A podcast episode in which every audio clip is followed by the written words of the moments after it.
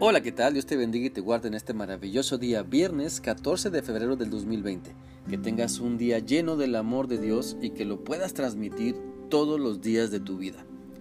Quiero animarte para que reflexionemos juntos en la palabra de Dios y seguimos adelante reflexionando en lo que la Biblia nos dice en la primera carta a los tesalonicenses capítulo 2.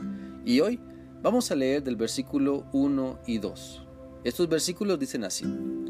Ustedes bien saben, amados hermanos, que nuestra visita a ustedes no fue un fracaso.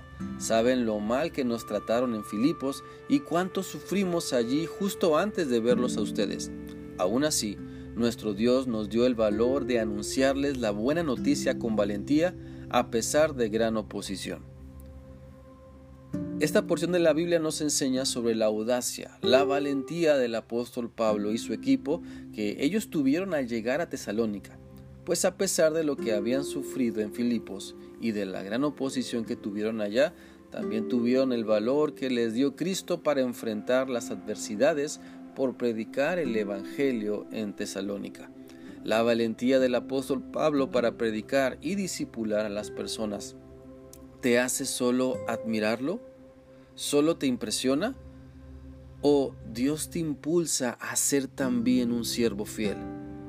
La palabra de Dios y sus enseñanzas no fueron escritas solo para leerlas y disfrutarlas como una novela, sino que la intención principal de Dios es movernos a querer vivir lo que se describe en su palabra, hacernos ver que podemos ser usados por Dios para continuar predicando su palabra en este caso, creer que podemos ser usados por Dios para discipular y que otros se entreguen por completo a Cristo. No abramos la Biblia para decir Qué valiente fue el apóstol Pablo.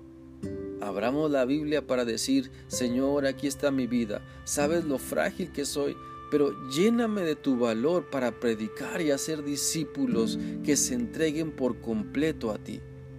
Lo que Dios quiere que hagas es que apliques su palabra a tu vida y tomes valor para hacer lo correcto, porque lo que Dios te pide siempre es lo correcto, aunque tengas que remar contra corriente.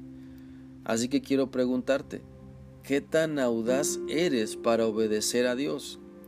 Podrás creerte una persona muy audaz, muy valiente para muchas cosas, valiente para comer picante, valiente para subirte a juegos mecánicos extremos, valiente para abrir tu propio negocio, valiente para invertir en lo que te gusta, valiente para hablar con esa persona del sexo opuesto que te gusta, valiente para corregir y guiar por buenos y eternos valores a tus hijos.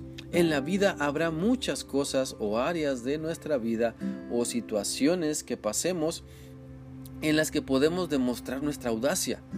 Pero Dios quiere que en cuestión de obedecerle y predicar las buenas noticias de salvación para ser discípulos, quiere que ahí, sobre todo, demostremos nuestra valentía, demostremos que somos aventados para ir y hacer discípulos para que ellos también hagan discípulos y se cumpla entonces lo que dice segunda de Timoteo 2:2. Me has oído enseñar verdades que han sido confirmadas por muchos testigos confiables. Ahora enseña esas verdades a otras personas dignas de confianza que estén capacitadas para transmitirlas a otros. Es importante pedir a Dios que nos llene de valor.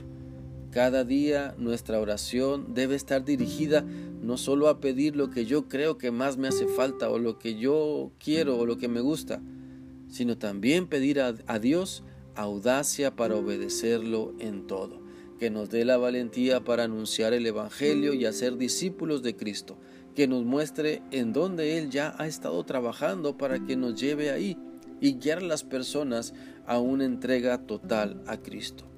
Sabes, Dios quiere que seamos valientes, no para pecar, no para desafiarle e ir en su contra.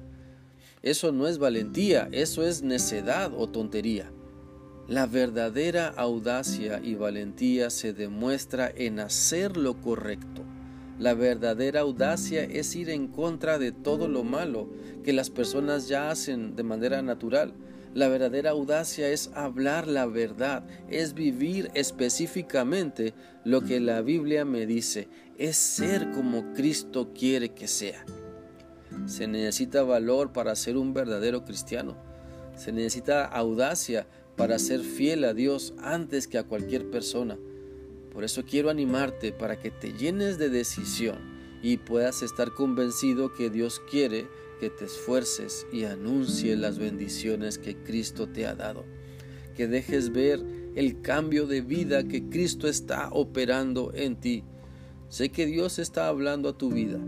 Sé que la palabra de Dios es viva y eficaz y está hablando a tu vida para que te arrepientas de tu mal vivir y puedas pedir y encontrar perdón en Cristo. Y entonces camines con Él. Pues entre más tiempo inviertas en la lectura y meditación de la Biblia y en la oración, más audacia, más valentía recibirás de Cristo para vivir haciendo lo correcto, para vivir haciendo su voluntad. Espero que esta reflexión sea útil para ti y que Dios te siga guiando a la reflexión en su palabra. Disfruta al máximo de este maravilloso día y que tengas un bendecido fin de semana. Que Dios te bendiga.